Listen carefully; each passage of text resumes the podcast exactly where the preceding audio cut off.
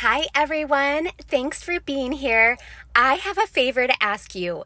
I would absolutely love if you would pause this podcast and take just a couple seconds to go to Apple Podcasts and leave a five star rating and write a review. And that would just mean the world to me. That just helps us get this podcast out to more people and helps entrepreneurs just learn more about how they can use events and sponsorships in their business. So I appreciate you so much. Thanks, and let's get to the episode. Welcome to Eventive Entrepreneurs, the podcast where we talk everything about events, entrepreneurship, and sponsorship. I'm your host, Sarah Brush, event professional for over two decades. Let's get this party started.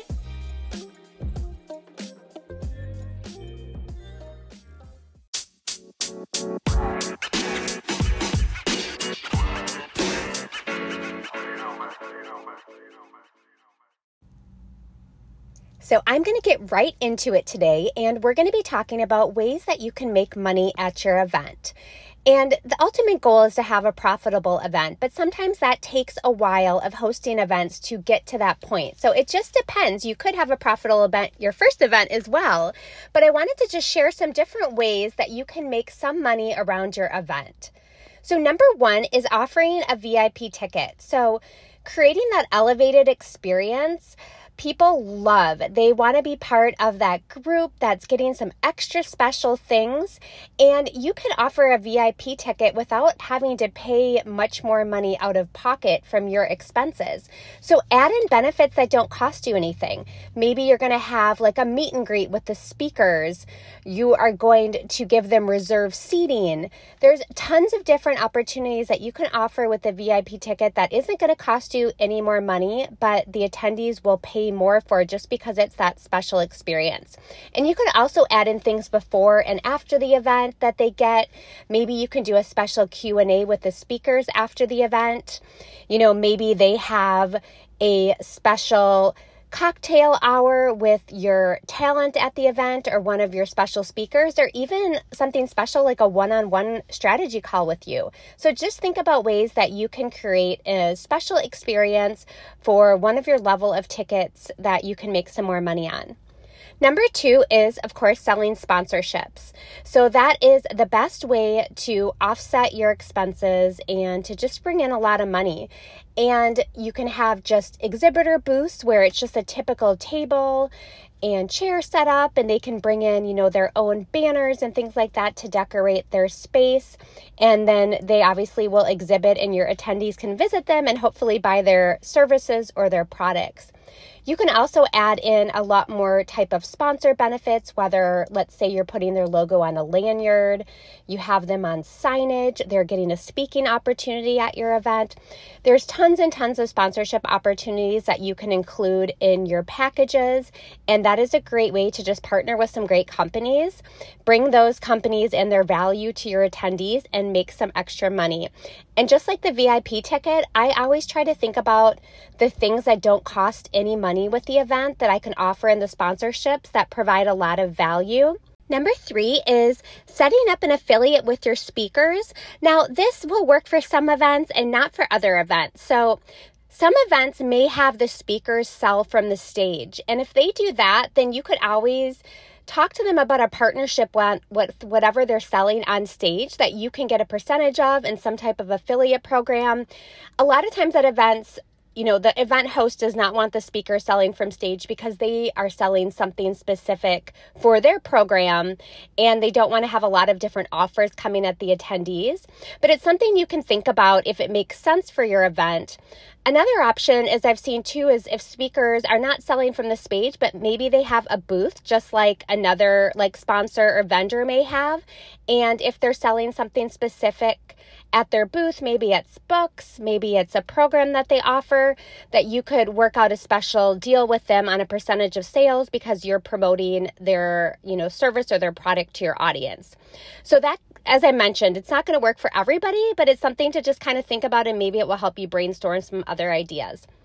Number four is might not be a huge amount of money to make, but if you sell your merchandise at an event, so do you have you know, t shirts or jackets or specific products for your brand, bring them to the event and have a little um, station set up or a little table where people can buy your products.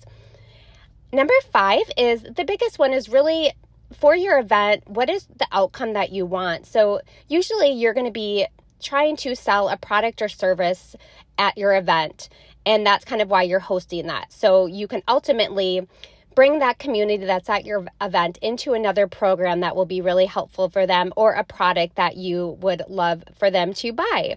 So you may not make that money right at the event, but launching your program or your product there is a great way to make that revenue off your event. And it just might take a little bit of time depending on if they sign up at the event or it's something that you really have to, you know, talk with them about, have different strategy calls and really learn like what they're looking for and then figure out what program they go into.